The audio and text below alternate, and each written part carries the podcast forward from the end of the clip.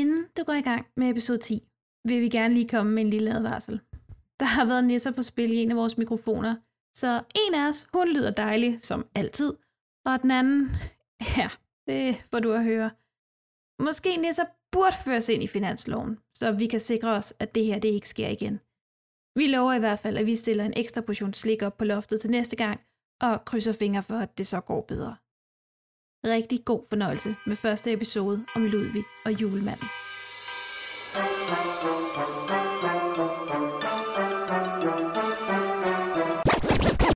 Hvad er den af? Er det mon hjemme bag? Halli, hallo, og lige et øjeblik. Gammelby Samtalsstation. Det vil jeg godt, de nøjer. Nu bliver han glad, og så får vi en tur i kagen. Med vinden sus til julemandens hus. Tøft, jeg skal til Grønland. Jeg skal op til julemanden. Jeg hader julen. Jeg hader den. Kranjhåb, ikke? Tag kring. Stempel og blikklat. Det dufter af jul. Hej alle sammen, og rigtig hjertelig velkommen til Har lugter lidt af jul. Mit navn er Louise Falklund, og over for mig sidder den dejligste, sprødeste, forårsagtige pige i forårsdrik, hvis man kan kalde det det, Line Rygberg Rasmussen. Woop, woop. Hej. Hej. Så er vi på igen. Ja. Yeah. Endnu et afsnit. Men før vi går i gang, Line, vi har tre ting, vi lige bliver nødt til at klargøre. Ja. For det første, du skylder en undskyldning. Jeg vil gerne tage afstand på mig selv og sige tak til, øh, for tilliden til ligesom at lade mig udregne et gennemsnit. Det der matematik på en niveau, man skulle synes, det lå lige til højre benet. Øhm, well, det gjorde det ikke. Efter lige at kigget på vores schema, kunne jeg godt se, at jeg synes ikke, vores karakter lå til Jul på Slottet lå så langt fra øh, Jesus og Josefine. Nej, Så jeg regnede efter sådan 4-5 gange. Øhm, kun 4-5 ja. Ja. gange. og Jul på Slottet fører stadig Godt, Men ja. ja. med 6,6, jeg sagde 7,6, hvor Mm. mm. Jesus og Josefine har 6,3. Okay, så de er jo faktisk meget tættere på hinanden, end vi lige tror. Ja, det er det. Okay, det er bare, det er vigtigt lige at... Så måske jeg ønsker mig mere Majas kugleramme i fødselsdagsgave. Det kan være, det ligesom Du har også hjælper. fødselsdag lige om lidt, så det kunne Det har godt... Nå, ja, Måske, men altså jeg ved ikke, om jeg kan bruge den til at regne- regne gennemsnit. Men nu har jeg ligesom styr på det. Nu håber jeg ikke, at det sker igen. Jeg skal forsøge mit bedste. nu har du et badass Excel-ark. Yes. Vi ved jo godt, at det her, det er jo på højde med National Treasure. Vigtighed. Ja, de her Fuldstændig. udregninger.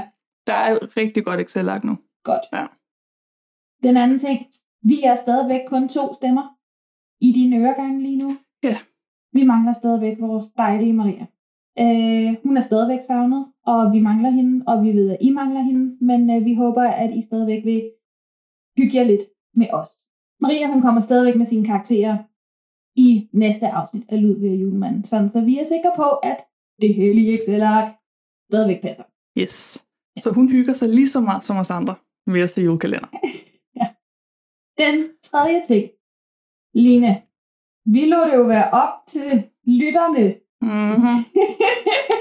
Line, vi troede jo, vi havde, vi troede, vi snød systemet. Det troede vi, at vi kunne få det, som vi ville. Ej, her lytter. Vi lod det jo være op til jer, hvad for en julekalender vi skulle tage os af den her gang. Og vi troede, vi var smarte. Vi tænkte, nu sætter vi to op, hvor den ene er en klar vinder. Ja, Og så... så, det er den, vi gerne vil snakke om. og så virker det som om, at I også får lidt medbestemmelse, og vi får det, som vi vil have. Ja. Ja, så kunne vi vist godt tænke om igen. I vil, I vil have, at vi så Ludvig og julemanden. Og tak for det. Da. Ja. Det er, hvad der sker, når man prøver at snyde systemet lige. nu. Ja. Så taber man. Det, det må man sige, og det er vores lektie til næste gang. Vi Men- kan ikke regne ud, hvad I gerne vil høre. Nej. Åh, Gud. Så som du nok kan se på titlen på det her afsnit, så er det Ludvig og julemanden, vi skal snakke om. Og det skal vi. TV2's julekalender fra 2011. Yes. Og i 2011, der havde de utrolig mange seere. Ja. Næsten et sted mellem 1,1 og 1,2 millioner i gennemsnit. Ja, det, er jo- det er jo ret vildt.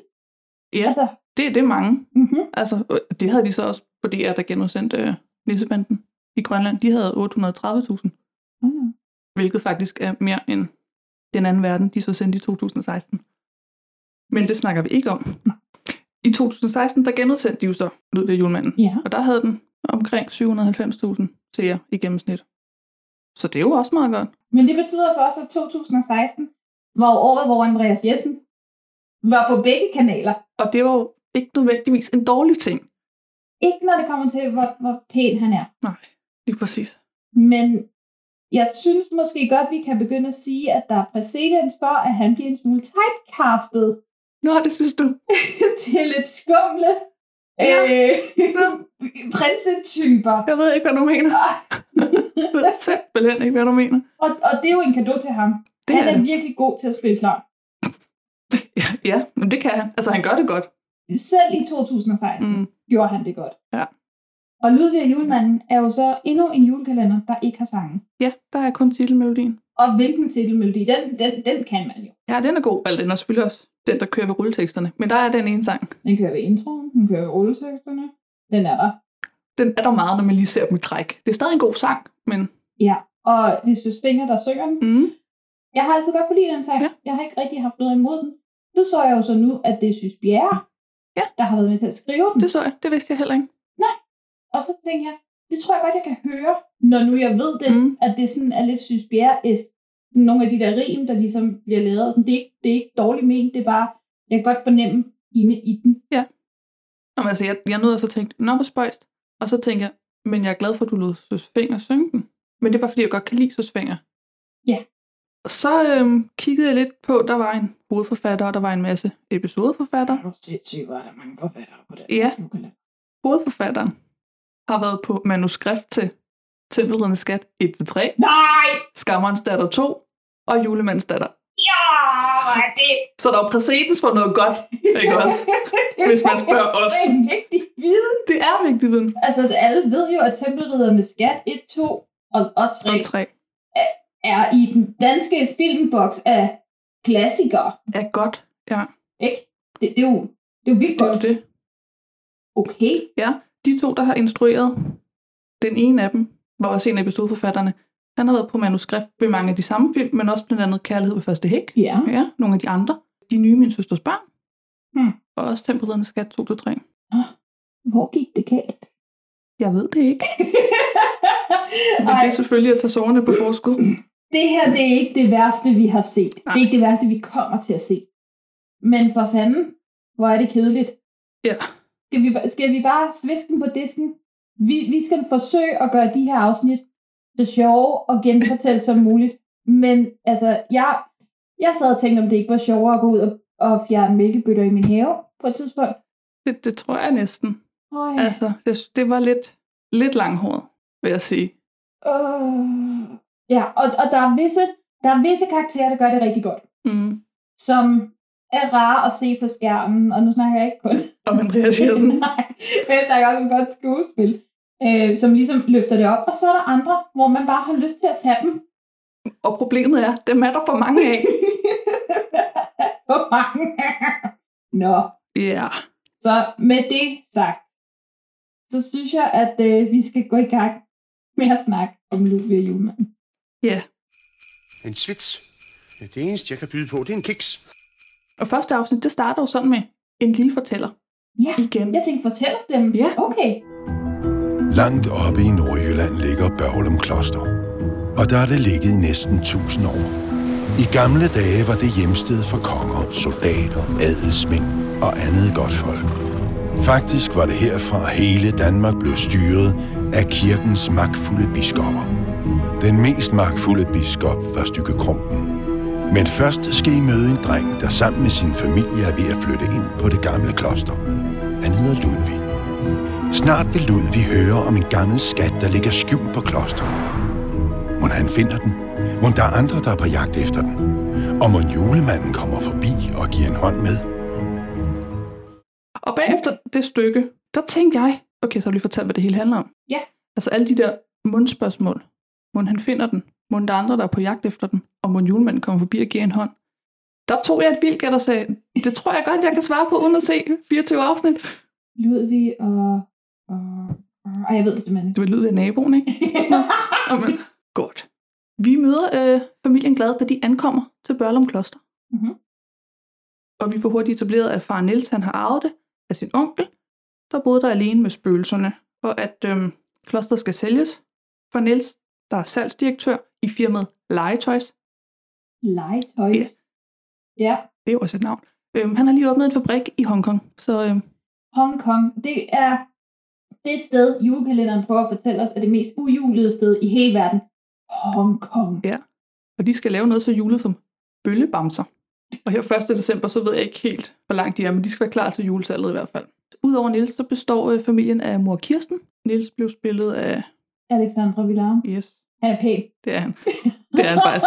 Der er noget highlight-situation, jeg ikke er sådan helt tosset med. Men han er pæn i den uge. Ja, jeg skulle pænt og han smiler. Øh, mor Kirsten er Anne-Sophie Espersen. Ja. Ja. Så er der storsøster Rebecca, som går i 9. klasse. Mhm. Mellembarnet Ludvig, der går i 5. klasse. Mhm. Irriterende lillebror Rasmus, der går i 2. klasse. Okay, du synes Rasmus er irriterende. Jeg synes, Rasmus er irriterende. Wow, det synes jeg ikke. Nå, sjov. Ja, okay. Ja, det er hot, det synes jeg. Okay. øhm, det første, de lige gør, da de kommer ind i køkkenet, det er at tænde det kalenderlys, de har haft med. Og der har du og jeg lavet mange juledekorationer, og vi ved jo godt, det er ikke sådan, du sætter et lys fast på en juledekoration. Det er det ikke. Hold det. Nej. Mm-mm, den står ikke der længe. Niks. Men så er det i hvert fald december. Niels tager egentlig hurtigt lige Ludvig med over i klosterets tilhørende kirke. Mm-hmm. Ind bag alteret finder en gammel metaldetektor, han har lavet med, da han var barn. Øhm, og samtidig så rækker han Ludvig et kort, der er det vel ikke en tegning, af Marias krone, Ja. da det siges, den er gemt på klosteret. Ja. ja. Han fandt den dog aldrig selv som barn. Nej, og han lader det heller ikke lige vide, hvor det er, han har let. Nej, nej, nej, det er ikke vigtigt. Du kan bare ligesom gå i gang. Du starter sgu bare, søn. Øhm, og Ludvig får egentlig Niels til at love, at hvis han finder skatten, så kan de blive boende på klosteret.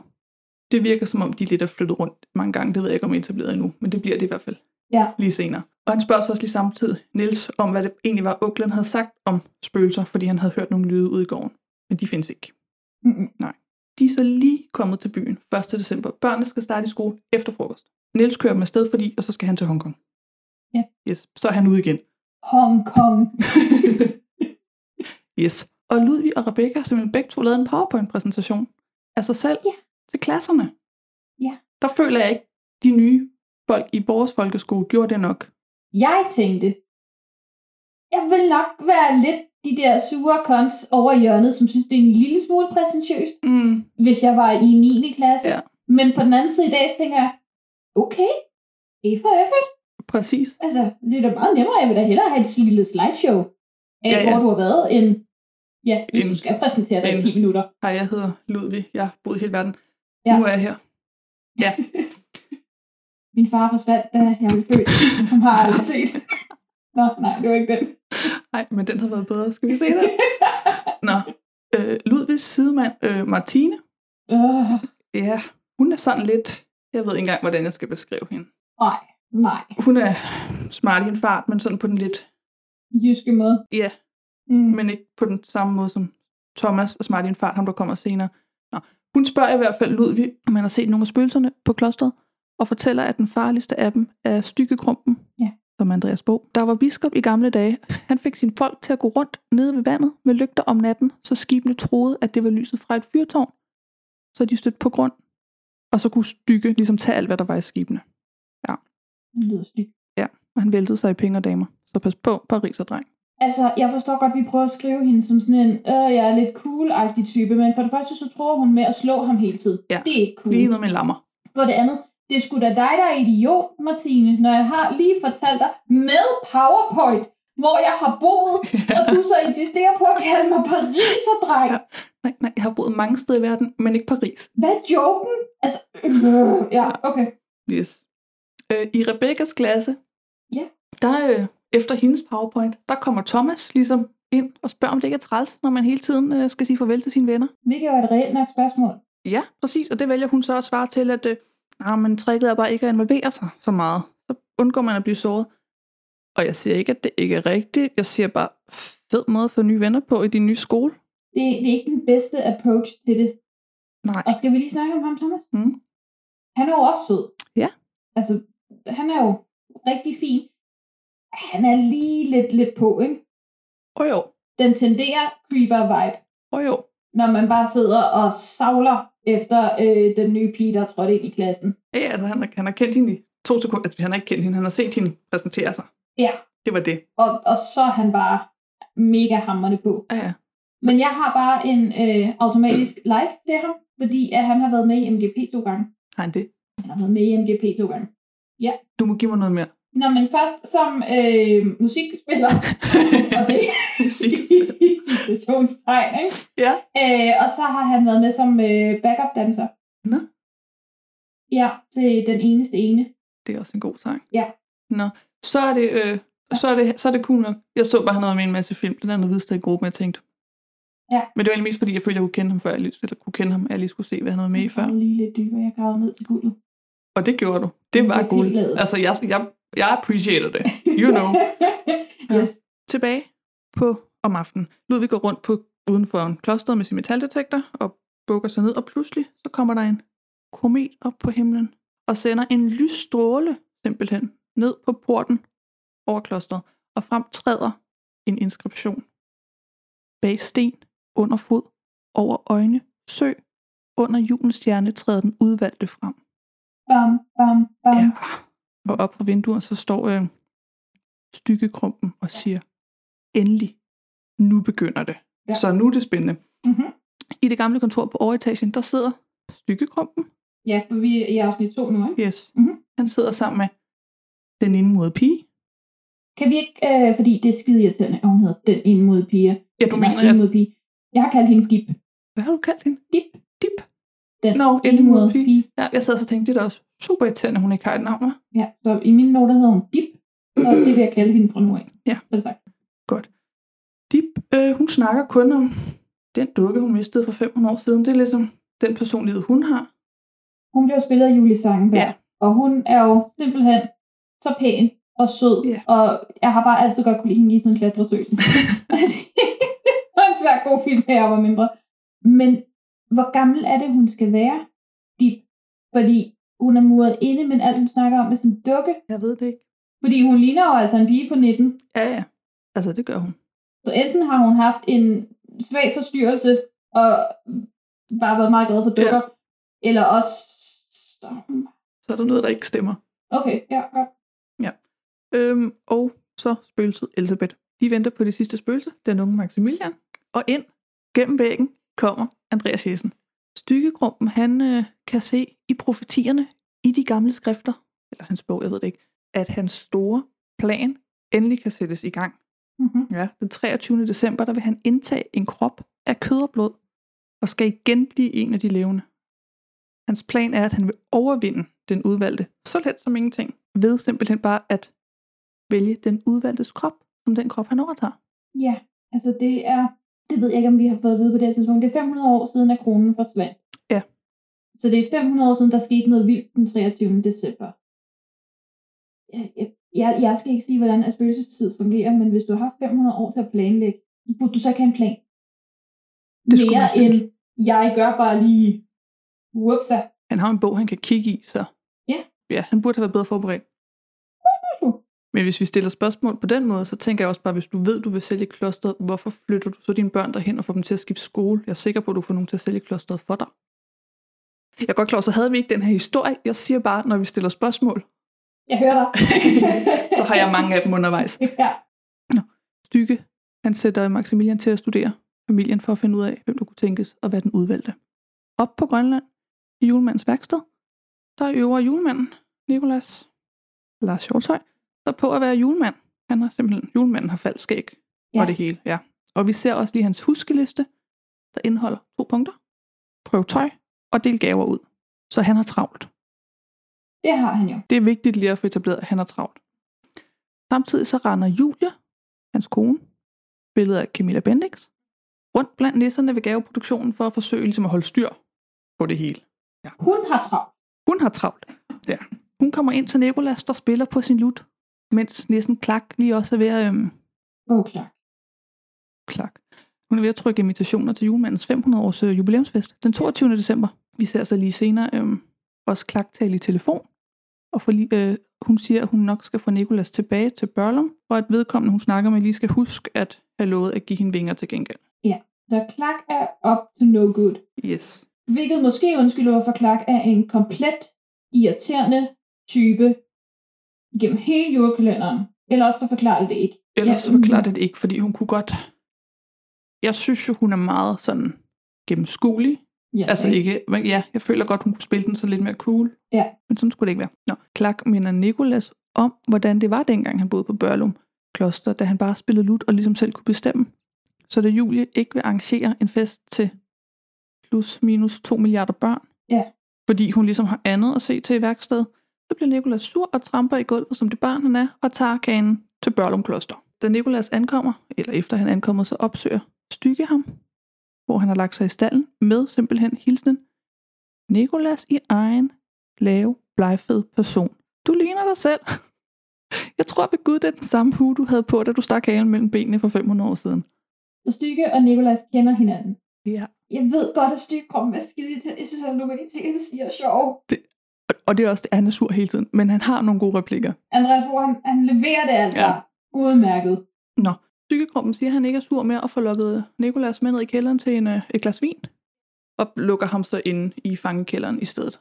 Mens Kirsten hun så går ud i sneen og hænger vasketøj op, så kommer den meget jyske nabo Henning lige forbi og siger, at hun øh, bare skal sige til, hvis hun har brug for en hånd med julemarkedet i overmorgen. Ja, fordi der har været julemarked på Børdum Kloster de sidste halvanden hundrede år, så selvom de lige er flyttet ind, så kan man jo godt arrangere det.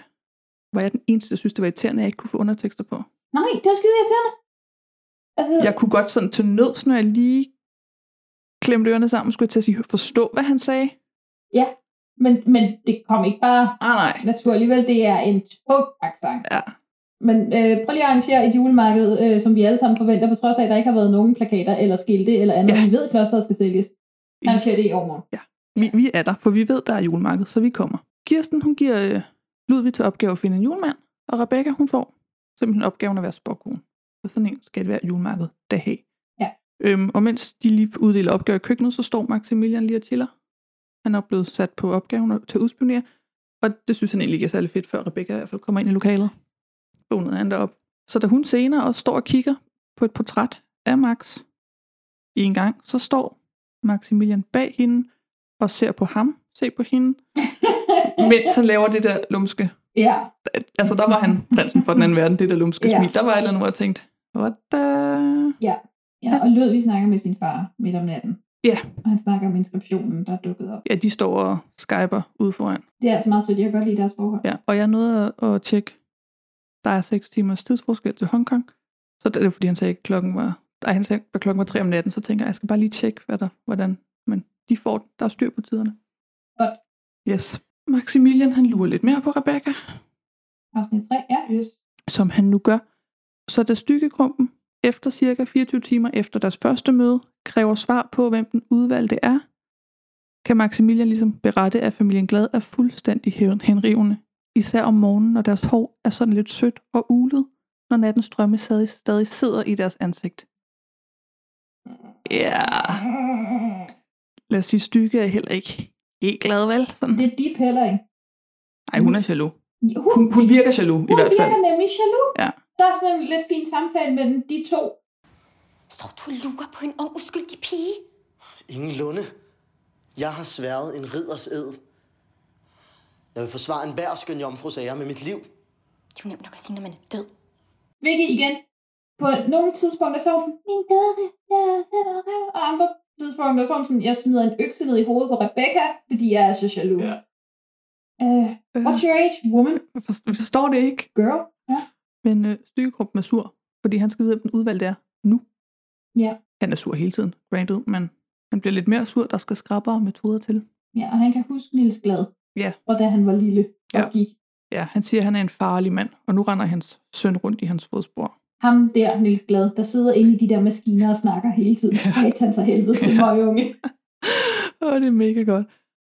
Ludvig finder så Nikolas ned i kælderen og åbner døren, men han står lige klar med et spyd, fordi hey, der er en mand, der er blevet lukket ind i kælderen, jeg ikke kender. Ja, ja. Det vil Nikolas dog gerne have, han stopper med, fordi han er ret overfølsom over for at blive stukket med sådan nogle spidsting. Ludvig siger, at det er noget spøjs tøj, han er på, og Nikolas svarer det, er, fordi han er julemand. Eller, fordi det er smart.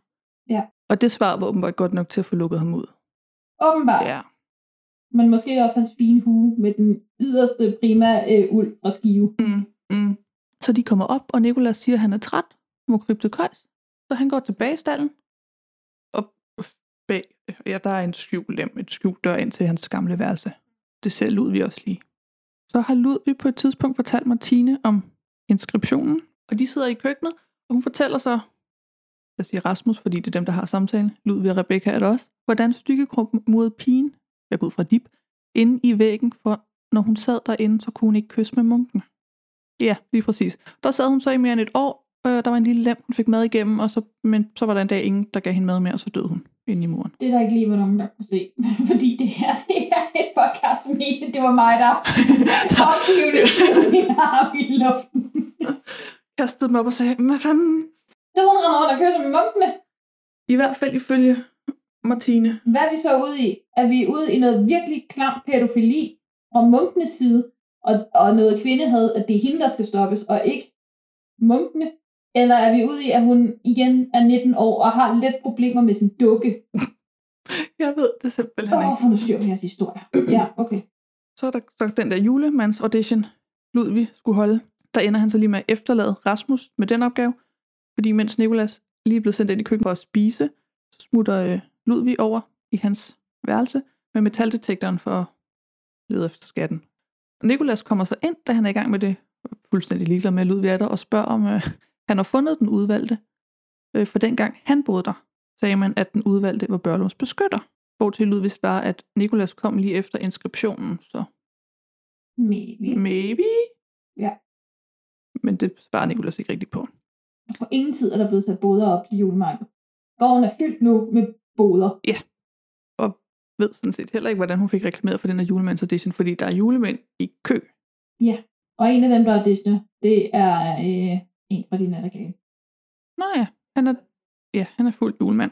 Senere kommer Stygge så forbi Nikolas værelse også. Han kommer, han er i en rustning, fordi hvorfor ikke? Og fortæller, at han holder en lille sammenkomst i kirken den 23. december. Og Nikolas, han er hermed inviteret og kan ikke melde afbud. Nej. Det er også vigtigt at vide. Og hvis han ikke er på klosteret den 23. december, så bliver øh, Stygge ligesom nødt til at fortælle hele verden om hans hemmelighed. Så til aftentid ved middagsbordet, så sidder familien nu i spisesalen og spiser, og de har far med nede øh, på Skype. Ja, en af de der talemaskiner. Ja, en af de der talemaskiner, og jeg tror, familien er glad for frikadeller, fordi det vil far gerne have. Han ved ikke, om man kan få det i Hongkong, men, siger, han, men det ved jeg, at man kan i Nordjylland. Og så vender han sig om, går to skridt ind ad den åbne dør, og så er han hjemme. Og det er en rigtig fin scene, men jeg er sikker på, at akustikken er så dårlig, at I burde have kunne have hørt ham eller jer selv ude på gangen. Nå, du kalder simpelthen bullshit på øh, overraskelsescenen. Jeg føler, at han skulle stå længere væk. Jeg føler, at han skulle have gået længere tid for at komme ind i spisesalen. Ja, han savnede mors frikadeller, eller mors møgeunger, eller mors hmm, og så bliver han afbrudt. Ja. Åh oh, jo, men altså, de står også, alle børnene og krammer ham, og så kommer mor hen og skubber dem væk, Ja, for lige at give ham en jeg ordentlig synes, kysser. de har et sødt forhold. Det har de også.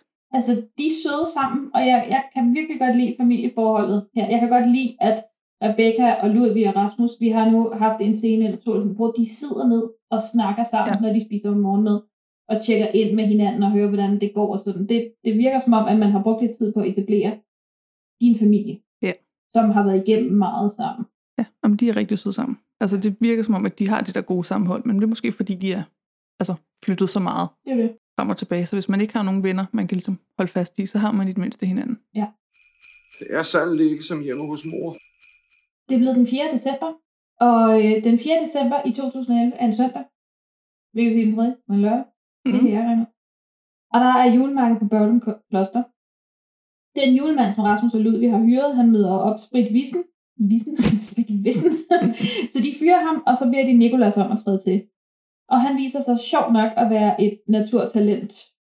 Så Ludvig tror, at Nikolas er den udvalgte, men Nikolas mener ikke selv. Rebecca, hun giver den som altid spokkonen. Som igen, vi, der er jo ikke noget julemarked, der er komplet uden spokkonen. Nej, og hvor fint, at man får folk til at betale for, at der sidder en 9. klasses elev og s- kommer med bullshit. Og fyre lort af. Ja, Ja. Og bare- bare vi er enige altså, om præmissen for den spokron der er. Hun sidder med et Ouija-board, og så kommer Thomas ind. Mm. Og han vil gerne lege spokkonen for resten af dagen. Eller i hvert fald så vil han gerne vide, om hun kan fortælle ham, om han snart oplever, oplever kærligheden. Gerne med en berejst smuk brunette.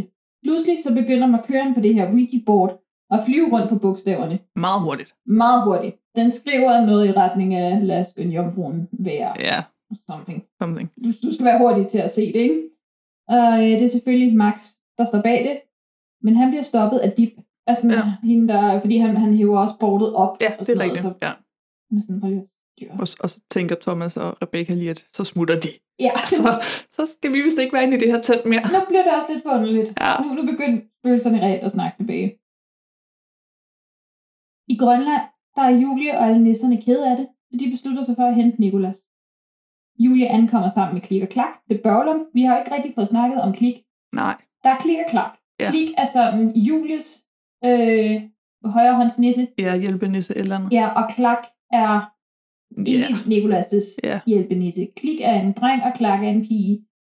Klik synes jeg faktisk er sød nok. Ja. De er skrevet pissetændende, de her nisser. Man har prøvet at lave noget finurligt med deres sætninger, men det fungerer bare ikke, for børnene kan ikke spille det. Nej, det er ikke, det er ikke godt. Så hvis det nu var, at man synes, at man måske synes, der var noget, så kunne det jo være, at der var noget alligevel, fordi man synes det. Altså, sådan, det, det fungerer ikke. Og det er hver eneste sætning. Og det er hver eneste sætning. Og Clark, hun er bare sur. Konstant. Hun har forsøgt at få Julie til at lade være med at rejse med. Ja, hun er... Hun er tydeligvis en nisse med en mission, men hun er bare super irriterende. Sådan ja. generelt, altså. Da de ankommer til Børlum, så ser de Nikolas sidde og lege i citationstegn julemand for børnene. Julie og Nikolas er meget glade for at se hinanden, og Rasmus bemærker til Ludvig og Martine, at det jo er julemanden og hans kone. Men det bliver han ved med at sige. Ja. Nikolas er julemanden, og der er hans kone. Han ved noget. Ja. Og jeg tror, han ved noget, fordi han er barn. Ja, det tænker jeg også. Julia og Nicolas, de sidder og holder om hinanden, og, øh, og som de rejser sig for at tage tilbage til Grønland, så begynder Klak at blande sig. Hun siger blandt andet, at Julie vil have en undskyldning, fordi Nicolas jo har ja, bedt hende om at arrangere den her fest, og, og så begynder hun at bringe op alle mulige ting, som kan gøre Julie og Nicolas uvenner igen. Så det ender med, at Nicolas han vil ikke med tilbage, og Julie tager hjem uden ham. Ja, fordi de to voksne mennesker, der har været gift i 500 år, kan tydeligvis ikke finde ud af at kommunikere og lade nissen ligesom bestemme deres følelser. Det er rigtigt, det er faktisk øh, spot on. Det er også sådan, det blev sagt i Writers Room. Ja, det tror jeg. Det er en skide god idé. Check, den tager vi. Det virker reelt. Ja. Elsebeth. Vi ved ikke, hvad Elsebeth er. Nej. Andet end hot for stykkegruppen. Lige præcis. Og Og det er, der er eddermame med nogle spøgelsesjuicer, der er flowing der. Hun har fundet ud af, at der er en simpel prøve, der skal afsløre den udvalgte. For beskytteren af Børlum, han smiler i smertens ansigt. Så spøgelserne beslutter sig for, at de vil udføre smerte på alle gæsterne til julemarkedet, eller rettere, krumpen beslutter ja. sig for, at de skal gøre det. Fordi de skal finde en, der griner, når de bliver påført smerte. Og der er sjovt nok ikke nogen mennesker på markedet, som synes, det er sjovt at blive stukket med strikkepinde eller slået med stokke. Så folk går sådan lidt i panik Ja. rundt omkring. jamen også fordi nogen tror, det er dem bagved, der er en, der har, altså, der har gjort noget, og andre ved ikke, hvor det kommer fra. Og, ja. Og så Rasmus han løber hen til Nikolas og siger, at han må stoppe det. Så Nikolas han stiller sig op i et vindue, øh, og så forsøger han at få alle til at grine, hvilket lykkes. Og så sætter så en stopper for spøgelsernes plan. Det viser også Ludvig og Martine, at Nikolas er den udvalgte. Henning, ham der vi snakkede om tidligere, har vi ikke rigtig ja, ham den Hvor jyske siger- nabo der. Ja, han kommer lige igen og får, siger tak for et dejligt julemarked, mor Kirsten. Det var skønt. Øh, Jeg glæder mig til Lucia opstået. Yes. Som du også lige skal Ja. arrangere. Det er bare lidt dekorationer, musik, sang. Og det er- Så det er jo sådan set heldigt, at det ikke virker som om, hvor Kirsten har et arbejde. Ja. Altså det virker som om, Niels tjener nok penge til, at han ligesom kan rejse rundt i verden, og så er der ligesom hende til at tage sig af børnene. Ikke? Men jeg har store problemer med mor Kirsten. Hvad er det, hun laver? Hvad har hun lavet? Øh, det ved jeg ikke, men lige nu så arrangerer hun julemarkeder og Lucia optog. Ja, Whi- which by the way, Niels vidste godt, at der hver år var julemarked på Børglum. Han har jo været der som barn. det er hans onkel, der har boet der sidst. Altså, Han er sådan, nå ja, det vidste jeg da godt. Tak, ja, tak. Det kunne du ikke lige have. Nej. Hyg dig i Hongkong. Afsnit 5 starter med, at Ludvig han spørger sin far, om Nilses onkel nogensinde har fortalt ham flere historier om den udvalgte eller om klostret, og til det siger Nils nej.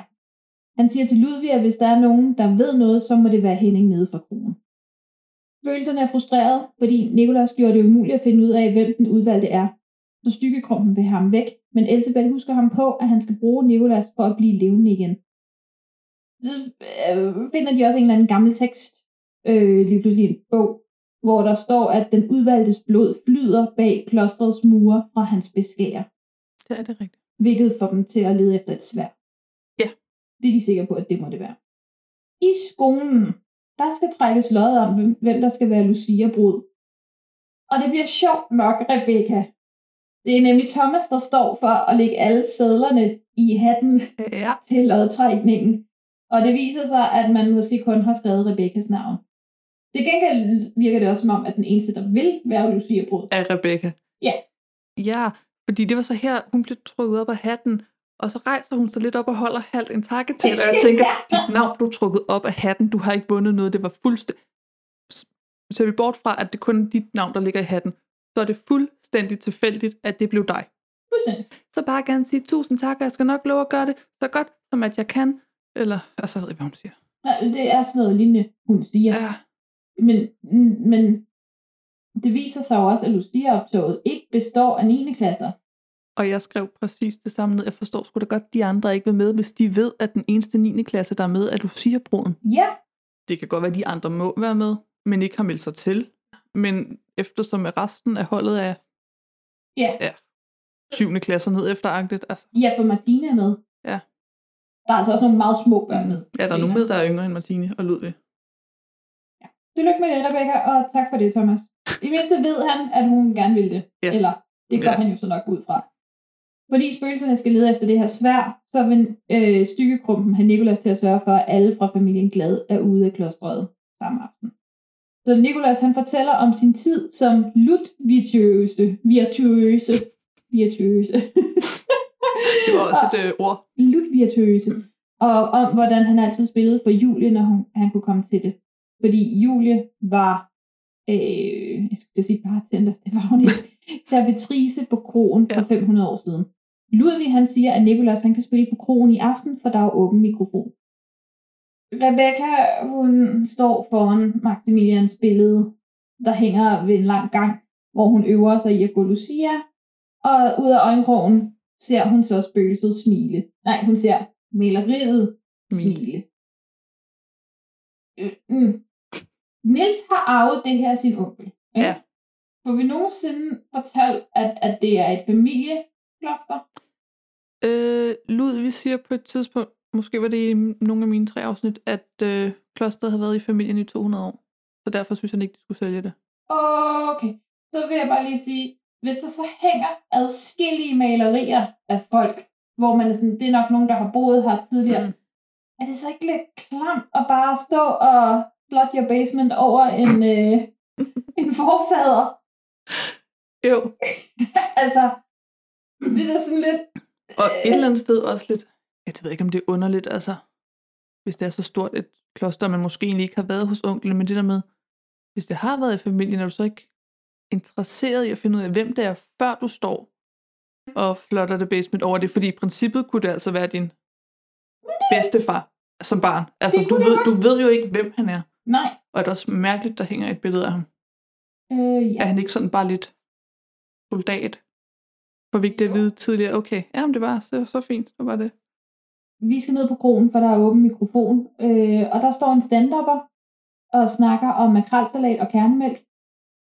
Og det er sjovt, fordi han har aldrig købt nogen af delene. Det er mest sjovt, når du siger det. Ah, ja, det var hans joke. Ja, det viser sig så, at Henning er Martines morfar, ja. og Thomas er Martines storebror. Som de alle sammen er relateret. Det bliver i familien. Nikolas han synger en sang, hvor en del af teksten er super pervers, og den anden del består af ting, tingeling, ting, ding, ding, ding.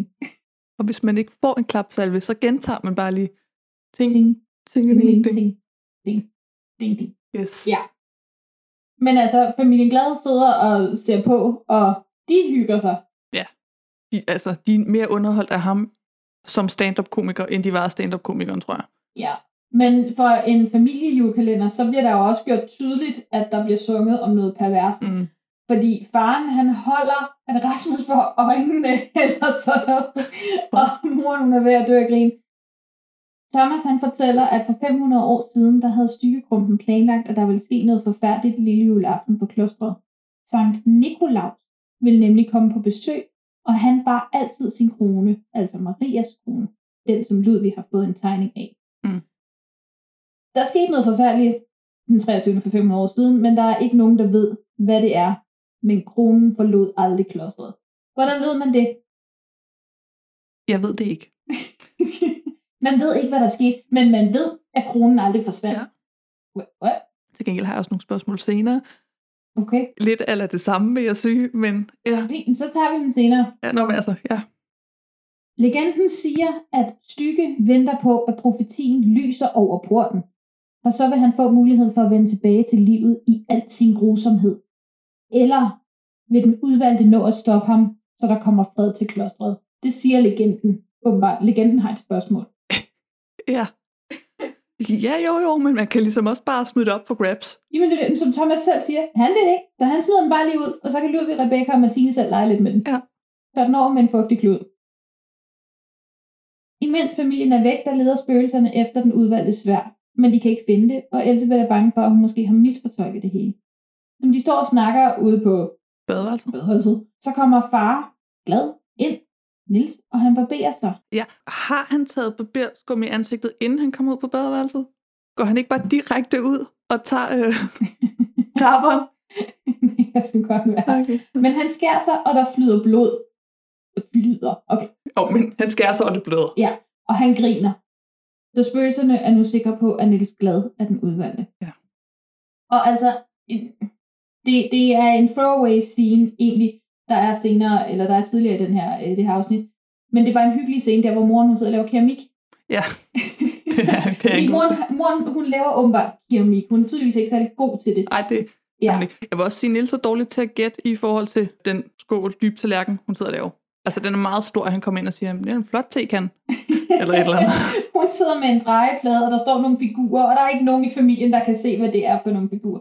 Men der er bare så hyggelig familiekemi imellem dem alle sammen, ja. når de prøver at gætte det her, og hun er sådan i fucking Og nederen. tilbage alle sammen. ja. Men der siger hun nemlig til Nils, du stikker, hver eneste gang han prøver at kysse hende. Nej, gå nu væk, du stikker. Og han ser mega nyberbædet ud, men ikke desto mindre, han stikker. Og det er derfor, han skal barberes. Ja. Det er derfor, de skulle tydeligvis lave noget. Yes. Men han stak jo, Ja. så det ville han lige fikse inden. Den, den scene var bare... God. Jeg synes, den var hyggelig. Ja. Afsnit 6.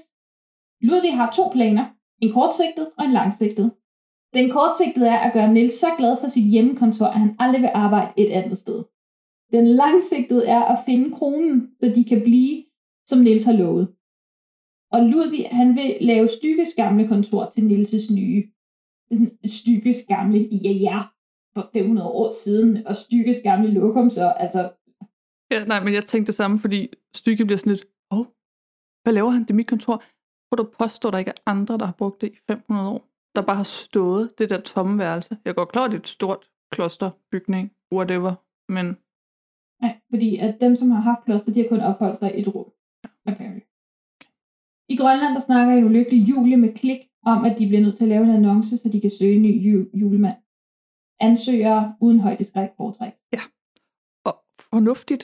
Det kunne godt blive lidt problematisk. Altså en del af jobbet. Ja, Den 24. julemand. er jo...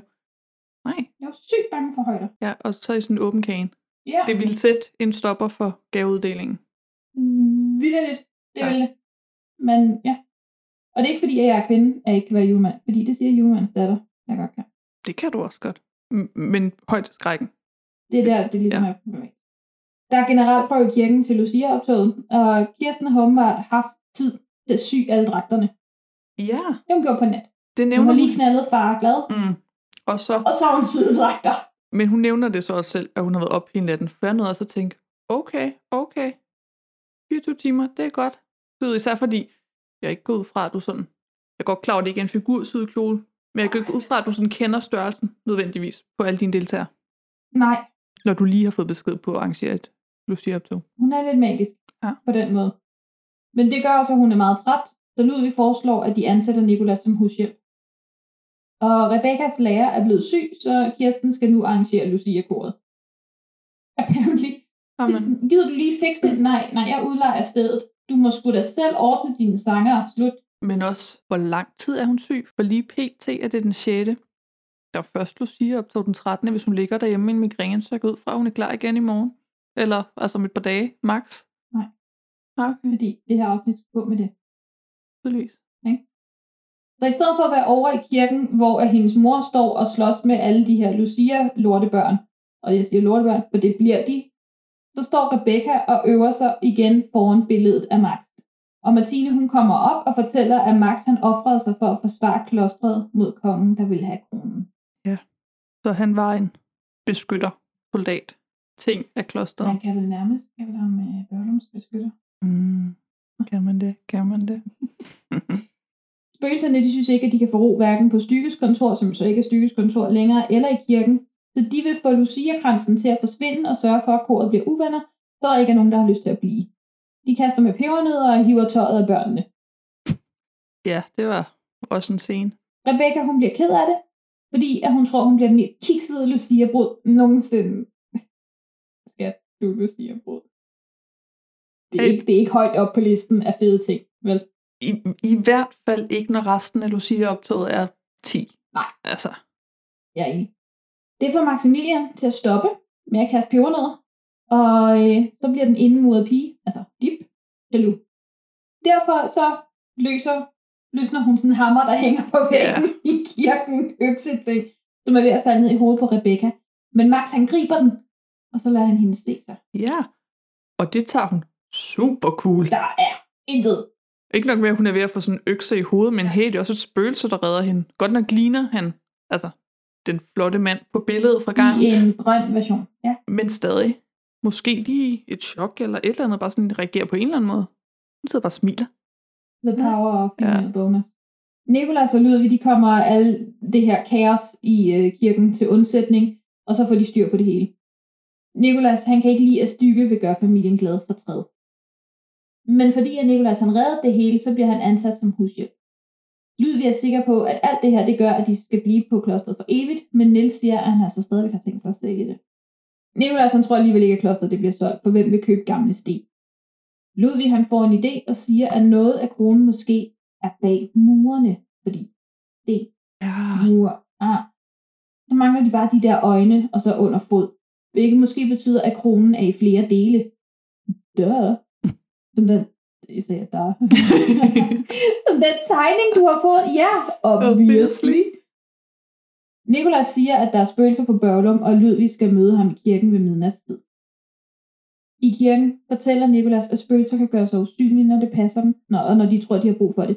Men lige nu, så er der ikke brug for det. Så der er spøgelsesmøde i kirken. Så Ludvig og Nikolas, de udspionerer spøgelserne, midnatsmøde. Her hører de, at stykkegruppen har tænkt sig til indegøre den udvalgte sjæl og leve i hans krop. Og at den udvalgte er... Niels Glad. Ja! Til gengæld, bare lige for at fokusere på noget andet end dramaet. Hvordan vidste Nicolas, at de havde rykket deres midnatsmøde fra kontoret til kirken? Det er første gang, de holder møde i kirken. Har du noget? Nå, det er okay. Han vidste jo godt, at kontoret nu var blevet mest. Og at Niels også arbejder om natten. Ja, det kan selvfølgelig godt være. For helvede, jeg har højdeskræk! 7. december starter simpelthen, hvor 6. sluttede. I kirken. Dykke har brug for Marias krone for at overvinde den udvalgte og blive levende igen. Der var et lille uheld for 500 år siden, så kronen blev delt i tre stykker. To af stykkerne har byggegrumpen selv gemt. Og det tredje stykke vil han have de andre til at finde. Det kunne han selvfølgelig godt have brugt 500 år på at lede efter. Det skulle man synes. Men hey, og hvordan kronen kan give evigt liv, det har Elisabeth studeret i de gamle skrifter. Ludvig han er chokeret over, at den udvalgte, over, at den udvalgte er Nils og ikke Nikolas, og at stykke vil overtage farens krop, selvfølgelig. Så han spørger Nikolas om hjælp øh, til at stoppe stykke. Deres plan er at finde de tre stykker og samle dem før stykke, men først så skal de lige sørge for, at Nils kommer væk fra Børlum. Ja. Så der ikke sker ham noget. Op øh, på Grønland, i Grønland, Oppe på Grønland. Både nogle nisser. Nå, øhm, der går den der julemandsaudition, eller jobsamtale. Nikolas til sidst. Yes. Den går ikke så godt, den der julemandsaudition slash jobsamtale. Nej, for det er de samme julemænd, som... Ja, den fulde julemand er ret hurtig Ja. kommet til Grønland. Han er den eneste, vi ser gå til audition, men de bliver ret hurtigt enige om, at de ikke har brug for en ny julemand. Så klik og klak tager til Børlum. Eller klik tager til Børlum Kloster for at hente Nikolas, og klak følger med.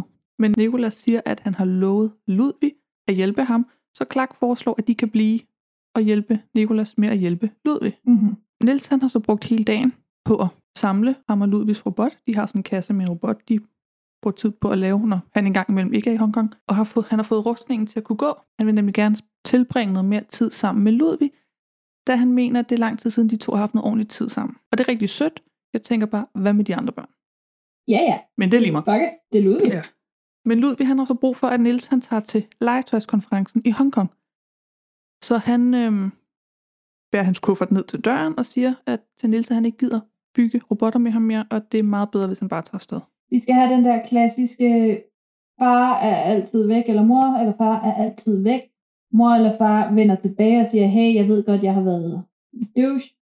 Øh, vil du ikke godt tilbringe noget tid med mig? Barn skal sige, nej, jeg vil ikke tilbringe tid med dig. Ja. Scene. Og fordi at vi faktisk har brugt nogle afsnit på at bygge noget familiebånd op, så, så synes jeg, det var lidt, åh, Det var meget hårdt, men han tager, altså, han tager det super fint. Han går op og giver ja. Ja. ham et langt kram. ja, og bare sådan, du skal kunne sige Ja. ja. lige, hvad du vil sige til Ja. mig. Han er sgu en god far. Ja. Det kan godt være, han ikke er der. Men han er ikke god for. Og så ja. Ja. går han ned og tager sin kuffert og går ud af døren. Og jeg ja. Ja. tænkte, sagde du til mor Kirsten, at du tog til Hongkong så? Det er sjovt. Jeg har også skrevet, tror nu også, mor Kirsten synes, det er meget rart at have ham hjemme, men fuck det, Ludvig siger nej. Beklager, skat. Ludvig siger nej. Jeg skal Ja. gå. Jeg tager til Hongkong. Ja. Rasmus, Rebecca, screw you. Ludvig siger nej. Ja. I'm outie. Fuldstændig. Ja, når Ludvig han facetimer eller skyper ham, så lige senere eller dagen efter og siger undskyld. Og det er så der, han siger, at det er faktisk i orden, du fortæller mig, hvordan du har det, også selvom du gør mig ked af det. Og det er jo en rigtig fin måde at validere hans følelser på. 8. december viser Maximilian sig for Rebecca. Det kan også være, han gør den 7. december. Men han viser sig for Rebecca og bliver glad. Men hun har hentet hans maleri ind på værelset. Ikke? Jo, det kan godt være, hun har, jo, hun har på, jo. Ja, ja, hun har også taget selfie med det, tror jeg. Og, Det er ja, så weird. det er creepy. Hun fortæller ham nemlig, at hun har forsøgt at få ham frem hele dagen. Hun har siddet med sit Ouija-board, og jeg ved ikke, prøvet ting og sager. Det blev han jo meget glad for. Han måtte, han, men han havde brugt dagen på at lære at stykke og flytte ting, Ja, fordi det var han bedst til. så Stykke kan tage en rustning på og gå i Ja, den. men han kan ikke tage et fysisk objekt og flytte det. Jeg ved ikke, hvad de har brugt de 500 på. Hun forsøger i hvert fald at røre Maximilian. Ja, det er sådan, øh, consent, much. Ja, han rykker i hvert fald lige tilbage Ja. først. Og sådan- Gider du lige øh, prøve at lade være med at røre ved mig? Du, du spurgte ikke, øhm, men for hun får så lov, og hendes hånd går igennem hans. Ja. ja. Han fortæller så, at han kan flytte døde objekter, men han kommer aldrig til at røre ved et menneske igen. Ej, Det var aldrig.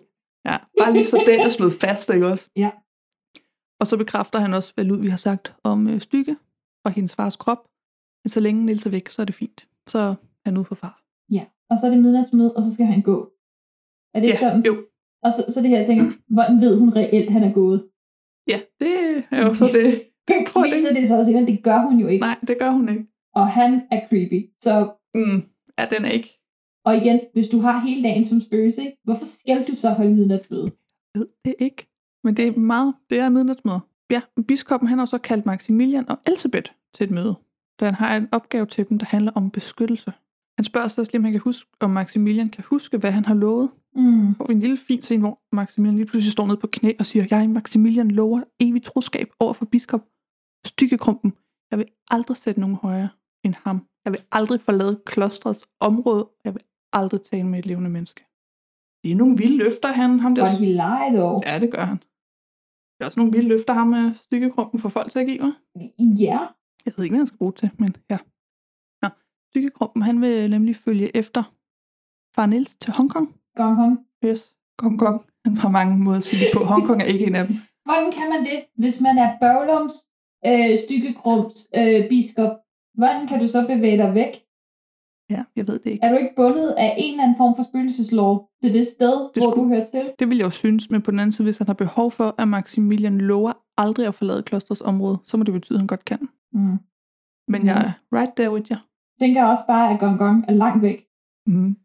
Det er det også. Men han skal op i den der maskine, der flyver. Ja, han har brug for, at Maximilian holder klosteret under opsyn i hans, i hans fravær, og at øh, bogen med de vigtige informationer under ingen omstændigheder falder i de forkerte hænder, siger han til Elisabeth. Her spørger Maximilian så lige ind til, hvor bogen er, så han bedre kan beskytte den, men det skal han ikke blande sig i. Ludvig har fortalt øh, Martine, hvad han så i kirken, og får også hende til at hjælpe, hjælpe ham mod stykke. Så de, øh, de danner klubben, Børlums beskytter. Ja. Yeah. Nicolas og Rebecca er også med i klubben, øh, men Rasmus Rasmus, må ikke være med. nej, han er for lille. Gjorde det. Jamen, han er super irriterende, Rasmus. Nej, det, han er så sur. Jeg synes, han er så irriterende, men jeg forstår godt, at han bliver sur, fordi øh, Ludvig siger, da Rasmus spørger, vi kan kun være tre i klubben. Og så kommer Rebecca ind og siger, jeg er med. Fedt, vi har også brug for dig. Rasmus, du kan altså ikke være med. Jeg er altså ikke for lille, jeg er ikke. Nej, det er bare fordi, at man kun kan være tre. Nikolas, Martine og mig. Altså, møde hos børnens beskytter og jeg Jamen, du troede ikke på mig? Nej, men det gør jeg nu. Godt. Vi har også brug for dig. Dumme Ludvig! Nej, Hercules, du kan ikke være med til at spille, fordi vi er tre, og vi vil gerne blive ved med at være lige antal. Altså, Præcis. lorte Ludvig. Det var super sundt for Rasmus, men nej, jo, det var super sundt for Rasmus. Ja. Men generelt, så har jeg bare et problem med ham. Hvorfor han er så sød. Øh, Han irriterede mig lige fra starten af. Det var, da han fik den der invitation. Jeg tror, det kan også være, det er den måde, han bliver spillet på. Men jeg synes, han råber. Jeg synes, han råber hver gang, han snakker. Læs den, Ludvig, læs den! Sjovt, det har jeg slet ikke lagt mærke til. Jeg er 100% team Rasmus. Jeg synes, Ludvig er en lort. Nå, Jeg siger ikke, at Lud- Ludvig ikke er en lort. Jeg siger bare, at jeg synes, Rasmus er pisseirriterende. Sjovt. Ja. ja. Rasmus bliver sur, fordi han ikke var med, og løber op for at pynte op med julepynt. Og får så øh, lige udspioneret ved et uheld på Klik og Klak, der diskuterer, om de skal hjem igen, tror jeg. Og så kommer den ind mod Dip. Den ind mod Dip. Øh, jeg kommer også lige ind, fordi Klik slår på et bord. Holiday. Hmm? Nå, holiday. Ja. Nemo og Holiday. Mm, Dip kommer ind, klikker slået på et bord, hvor hendes dukkekyse ligger til skue et eller andet, og skælder dem ud. Ja, lad lige være med det. Det er Ja. faktisk det eneste, jeg har tilbage af min dukke for 500 år siden. De behandler sig heller ikke hende særlig pænt. Men øh, Rasmus går lige ind og viser dem sit julepynt. Har en lille samtale med dem. Da de så senere smutter til Grønland, der har han gemt sig og følger efter dem. Han vil gemme sig i kanen. Den indemudede pige kommer ligesom. Han er på vej ud af døren og spørger, hvor han skal hen. Jeg ved ikke, hvorfor hun bare begyndte at vise sig for alle lige pludselig.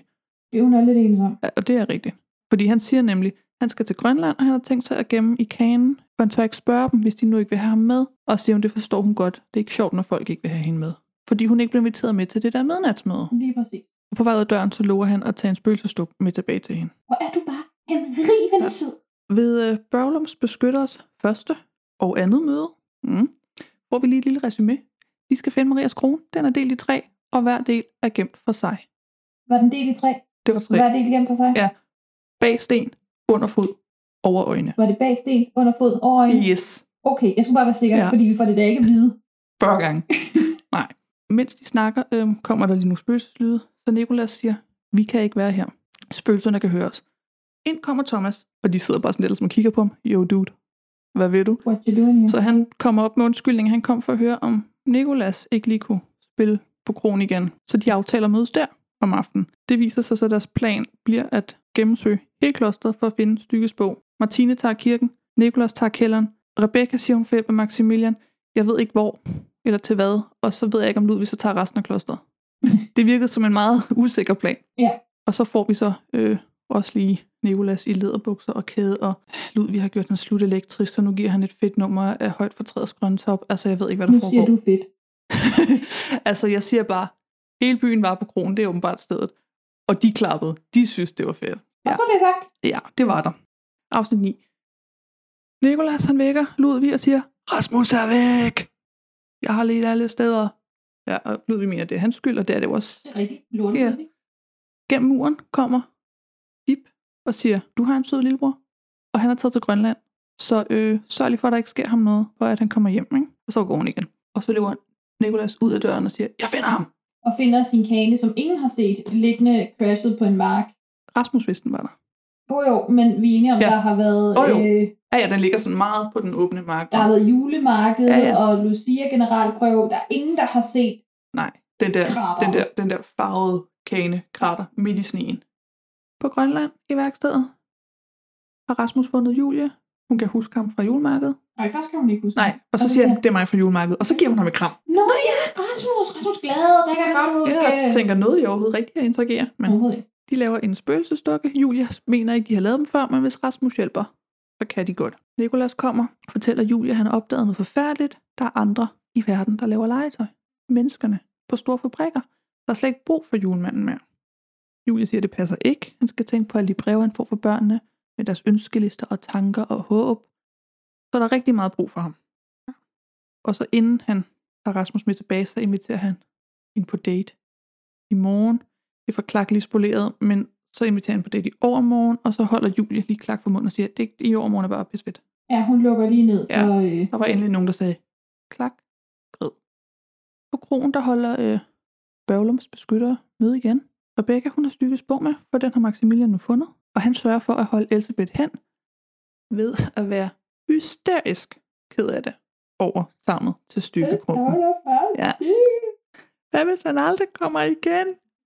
Ja, men øh, bogen skal være tilbage på kontoret, inden kirkeuret har slået sit sidste slag mm. ved midnat. I bogen står der, at der for 500 år siden ankom Sankt Nikolaus til Børlum Kloster. Øh, han var allerede på det tidspunkt over 1000 år gammel, men var slet ikke blevet ældre at se på. Mange sagde, at Helligånden nogle gange tog bolig i ham, så han på mirakuløs vis kunne hjælpe de folk, han mødte. Mm. Og på hovedet havde han Jomfru Marias krone, som bestod af de tre gyldne ringe. Kronen for overnaturlige kræfter fra himmelskomet, og det var den samme stjerne, som viste sig den nat, Jesus blev født.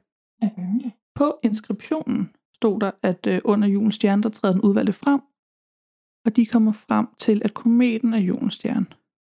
Om det hele hænger sammen, eller de bare gætter. Men kronens første ring, den giver kæmpe fysisk styrke. Den anden ring, den åbner for alle ånder, så enhver ånd kan overtage kroppen. Ja. Fedt. Og den tredje ring giver evigt liv. Ja.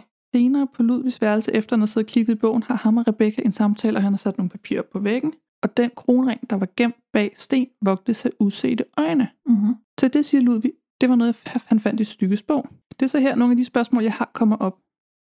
Hvordan kan der stå i bogen, hvor ringen er gemt, hvis det er Stykke, der har gemt den? Hvem har skrevet bogen? Bogen er jo skrevet efter, altså Ja. mange, ting af de, mange af de ting, der står i bogen, jeg ikke helt forstår. Og Stykke ved ikke selv, hvad der står i bogen. Det ved han jo ikke, fordi han bliver overrasket over Ja, det, der står hver gang, omkring ja. Lucia. Ja, ja, og profetierne siger, at jeg kan... Ja, jeg hører dig. Jeg er meget forvirret over, hvem der har skrevet bogen. Og, og hvorfor de ved ting, Men måske Stykke bare har prøvet at følge. hvad der stod i bogen. Så han har læst, hvor den er gemt, og så har han tænkt, mm, Ja, nej. nej. Nej. I hvert fald, Nå, de ja. bliver enige om, at de skal finde en, der kender klosteret ud og ind. En, der kender hver en sten i klosteret. Ip. Deep. Ja. Og så har jeg taget det ud, fordi jeg synes egentlig, det var vigtigt, men der har også lige været en scene i løbet af afsnittet, hvor Niels ringer, siger, der er en fremvisning klokken 4. Kirsten bliver lidt irriteret, hun skulle til et foredrag med Carsten Krøl, noget keramik. Ludvig siger, hey, jeg kan tage fremvisningen for dig. Og så får han Rebecca til at få Maximilian til at hjælpe med ligesom at spolere fremvisningen. Ja, og Maximilian, han kan åbenbart få vand i toilet til at splaske, men Se. han bare står og kigger på det. Ja, se, jeg forstod, da han tog tallerkenerne op Ja. af hvad hedder det, opvaskemaskinen, og da han spillede på klaveret, og han smed en vase. Hvordan han står bag ved Ludvig og får toilettet til at sprøjte, det var også der, den lidt knækkede for mig. Parret, der var til fremvisning, løber ud, som Kirsten kommer hjem, og hun tager det egentlig meget fint, men siger, det kan være, jeg lige skal tage næste fremvisning. Ja, men er jeg den eneste, der synes, at den der, vi skræmmer køberne væk scene, den mangler lidt rock og roll eller bamse? Nej, den mangler meget. Rokker rundt, eller varmse. Ja, Ja. ja. så er det sagt. Ja. Mhm. Den fik vi jo ikke lov til. Snak om. det må blive en anden dag, for, måske. øh, Ja, altså Rebecca og Max, de snakker på et tidspunkt, hvor at Max han siger, at han vil ikke have Rebecca til at flytte, og Rebecca vil heller ikke flytte. Ja. Hvad er deres langsigtede plan? Jeg ved det ikke. Han er et spøgelse, han kommer aldrig til Aldrig. at røre et menneske igen. Skal hun bare bo der for evigt og være kæreste med en, hun aldrig kan røre, som hun klikker på hende, som ikke sover, og så skal hun bare blive spinster for evigt? Jeg ved det ikke. Altså man kan sige, hans langsigtede plan kunne jo være, at han blev levende igen. Ja. Men det tror jeg ikke på noget tidspunkt, der bliver lagt op til. Nej. Altså nu kan jeg ikke huske de næste 12 afsnit, for jeg har ikke set dem nu. Men det tror jeg ikke på noget tidspunkt, der bliver lagt op til. Lige nu er de bare et spøgelse og et menneske. Men Der har det især holdt for fordi, at vi får ikke... Øh, Thomas er jo Ja. ja. også præsenteret. Vi ved jo godt, Mm. hvor han ligesom kommer til at ligge i ligningen. Så hvad, hvad fanden? Jeg troede slet ikke, du troede på mennesker. Nej, det gør jeg måske heller ikke. Men konfekt, det tror jeg på. I afsnit, I hvad afsnit? i afsnit 10, der prøver Ludvig at få Rasmus til at fortælle, hvor Dip hun er henne. Men Rasmus han vil ikke sige det, hvor- og han vil ikke fortælle, hvordan de finder hende, for han må jo ikke være med i klubben. Så siger Ludvig, at det må han godt, hvis han fortæller det. Nikolas han prøver samtidig at overbevise Ludvig om, at Rasmus ikke har været i Grønland, og at klik og klak bare er en leg. Han sådan prøver hele tiden at mm. glat ud. Rasmus han leder efter Dip over i kirken, og han finder hende, og han giver hende gave med spøgelsestukken, og hun bliver meget, meget glad for den. Ja. Hun bliver så glad, at hun vil også gerne give Rasmus en gave, og siger, at han kan få den der gyldne ring med ædelstenene, for den er rigtig flot. Rasmus synes, at farvesten lyder lidt kedelig, og vil hellere have en laserpistol. Ja. Og mens de står og snakker der, så forsvinder Dip lige pludselig. Og det viser sig så, at det er Elsebeth, der har trukket hende væk. Hun siger, at Dip ikke må snakke med mennesker, og hvis hun gør det, vil Elsebeth sige det til biskoppen. Nikolas han søger øh, om hjælp til at lave en romantisk middag hos Rebecca, øh, som så laver en plan for en makeover. Ja, og her tænkte jeg, fedt mand, spokkone og parterapeut slash stylist. Der er da ikke det, hun ikke kan. Hun kan det hele fra ja. 9. klasse. Yes. Max han kommer frem til Rebecca, efter at Nikolas han er gået ud. Hun spørger ham, hvorfor det var, han ikke bankede på, da han kom ind. Og så fortæller han, at han jo stort set er i rummet hele tiden. Ja, creeper. Det er altså ikke sødt, det er ikke romantisk. Det er sådan, prøv lige at høre her, buddy. Hvis du kan gøre dig synlig, så gør du dig synlig. Når du er her. Ah. Ja. Du skal fandme ikke bare stige på mig. Ej, hvor jeg synes, han er klar. Det er, sådan lidt, det kan godt være, du er et spøgelse, og du ikke kan røre mig, men det er sådan lidt, men du skal ikke, skal ikke lure. Hvis du er her, så skulle du have været lure, ud- altså, inden at jeg havde set dig, da jeg ikke vidste, der var spøgelser. Ja, Ja, ja. Det er ja. stadig creepy, men hey, så er du et spøgelse. Nu har du vist dig for mig. Vi har snakket. Vi har ikke rørt. Nej, men vi har ikke rørt hinanden. Rørt hinanden. Don't do that. Ja. Don't do that shit. Ej. Rebecca, hun spørger ind til Dip, og Max fortæller, hvad det er, Elisabeth har troet med. Han ved det jo ja. bare. Børlums beskytter de leder efter de usete øjne, og Rasmus fortæller, at han har givet gaven til Dip, og at Dip gerne vil give ham en gave. Men Ludvig og Martine tror ikke på ham. Lort Ludvig bliver ved med at være sådan, Rasmus, jeg gider ikke høre på dig, jeg gider ikke høre på dig. Hør nu på knægten. Ja. Men Der nåede jeg også at tænke, hey, hvis du bare havde lavet din lillebror være med fra starten af, så kunne det være, at da han faktisk var blevet tilbudt en gave, han sagde, ja, den vil jeg gerne have. Så, nå, men ja. Og de skal jo så lede efter de her in- usete øjne, og de leder konstant den samme trappeopgang. Ja, det var. De, de når ikke rigtig videre end det. Rebecca, hun spørger Thomas til råd. Hun går hele vejen ned til krogen for at spørge om, hvad en mand gør for at fortælle en pige, hvor interesseret han er i hende. Og så siger Thomas en hel masse romantiske ting til Rebecca, men hun bliver ved med at gøre det klart, at det altså ikke er de to, hun mener. Men hvorfor står du her så, ven? Du har jo været på ret mange dates, har du ikke? Øh, Det er korrekt. Så. Af en eller anden grund, så, så finder piger dig jo meget appellerende. Det skal, altså af en eller anden grund. Det, det, det, der, hvad, Ja. Hvis der nu er to mennesker, som, som jeg er sikker på at skabe for hinanden, men Jamen altså, prøv, jeg er first på en date, hvis det er. Det, det skal du ikke være bange for. Så. altså, at det, det er ikke os to, jeg snakker om. Ej, ja, ja, ej, det, det, Det er to- det, det, det, det er to Ja, andre. Ja, det er okay. Det, Hvad, hvad, hvad gør en mand, hvis han vil fortælle en kvinde, at han er virkelig, virkelig forelsket i hende? Jamen altså, han, øh, han fortæller, hvor, hvor interessant hun er. Hvor dejlig hun er. Hvor glad han bliver, hver gang han ser hende. Han fortæller hende, at han har lyst til at holde om hende. Helt tæt. Tror du, de kan finde sammen? Det ved jeg, det kan. Altså, det er ikke os to, det er ikke os to, jeg snakker om. Ej, det er altså ikke, det er ikke os to, jeg snakker om. Okay. Rebecca, hun tager så Nicolas med i bussen, for nu skal de til Skallerup Klit. Hashtag not sponsoreret at all. Og du mener det der vandland? Nå, kæft, mand. Så lige pludselig, så skal Nicolas i pool, spabad, solarie og vandrutsjebane. Og så til sidst, så får han så jakkesæt på. Vi har en hel montage ja, det af jo- Skallerup Det er en Klitness. montage. Jeg nåede også at tænke, jeg tror ikke, Rebecca må have sin egen sko på, der da hun går ved siden af svømmehallen op. Eller jakke, Men, andet. Og nu har vi jo været der. Mm. Vi har jo været i Skallerup Klit. Ja. We know the Klit. We know stuff, man. Og så alt imens det her, den her montage foregår, så bliver Julie spændt op til lir af klik og klak. Fra lingerie til bad. Og det er ikke underligt. Overhovedet. Det er det ikke. Nej. Nej. At en voksen dame bliver Nej, af to står børn. der i sin fine underkjole Også det. og nattøjting. Og nej, Det er ikke underligt. niks. Det, det er ren familiehygge. Du skal jo tænke på, at det kan jo faktisk være, øh, klik er 300 år. Det kan det jo godt være. Man ved det ikke. Men det bliver bare aldrig rigtig sagt, gør det. Nej. Mm-mm. Godt. På ingen måde. Også fordi, at de opfører sig som børn. Ja. Arbejdsnisserne opfører sig som børn. Det gjorde Fimpe også. Mm-hmm. Rasmus han prøver stadigvæk at fortælle lorte Ludvig om øh, hans gave, men øh, Ludvig gider ikke høre på ham. Lige indtil han pludselig gerne vil, og så går det op for dem, at Dip er de udstedte øjne bag sten, og hun har kronringen. Rebecca spørger Max, om han ved, hvor Dip er muret inde, men han ved det ikke, selv efter 500 år. Han siger dog, at hun sidder og griner hele tiden, for hun kan se folk, der kun har øje for sig selv, men de kan ikke se hende. Og nogle gange er hendes væg meget varm, og så pludselig blev den meget kold. De regner sig frem til, at folk nok har kigget i et spejl. Ja. I afsnit 11, der snakker Børlums beskyttere om, at spejlet måske er hængt på et badeværelse.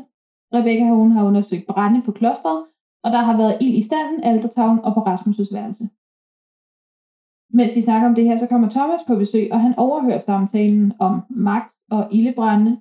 Og så siger han, at han er der for at skrive rep- øh, opgave med Rebecca. Den nævnte han også tidligere, da hun var nede og besøgte.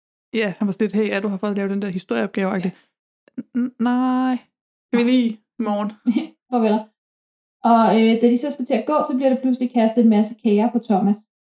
Rebecca foreslår, at de går ned på krogen, for der er tydeligvis nogen i rummet, som ikke kan opføre sig ordentligt. Men Thomas han vil gerne blive. Og med tydeligvis, så mener hun jo luren. Max. Yes. Det er også lidt irriterende at have et jaloux spøgelse hængende, når du aldrig ved, om han er i rummet eller ej. Det er rimeligt. Øh, I kirken, der bliver der pyntet op til Lucia-optoget, og mor Kirsten siger i telefonen til Nils, at hun har arrangeret mange større ting end et Lucia-optog i Nordjylland. Igen, Hvad? hvad? Hun må have været eventkoordinator af en eller anden slags. Men kunne vi ikke lige have slippet Jo. jo. den ind på et eller andet tidspunkt? Men på den anden side, hvis hun havde været en stor eventkoordinator, så burde det næsten heller ikke være et problem at arrangere et julemarked på halvanden dag, vel? Eller stadig en stor ting. Men Du skal jo stadig have nogen til at deltage. Ja, Nå, men de kom jo alligevel. De vidste jo, det var der.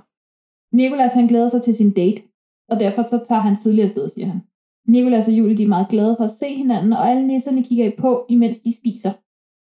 De klapper endda også øh, og kommer med lyde og tilråb. Nikolas han prøver at sige en masse søde ting til Julie, men Clark har i samme nu besøgelse for at straffe en violin lige ved siden af dem. Så det ender med, at Nikolas han bliver sur. smider Ja, dem og jeg af blev noget. så glad, da han blev sur. Ja. Sådan lidt, altså da han smed dem ud, det er sådan lidt, yes, Ja. endelig kan du stå op for dig selv. Altså, Kom nu. Et eller andet, ja. Se nu noget, bliv nu lidt vred. Børlums beskyttere, de tjekker murene i de forskellige værelser og badeværelser. De ender inde på Rebekkas værelse, hvor der øh, på sengen i pebernødder... Pebernødder? Pebernødder. Hvad er det? I pebernødder er skrevet R plus M. Ja, med et hjerte rundt om på sengen. Hvem har skrevet det?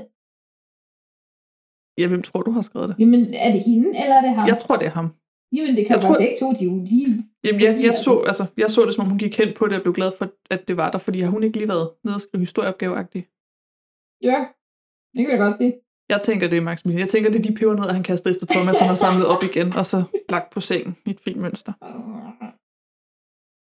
På væggen inde på hendes værelse, der hænger der et kæmpe spejl.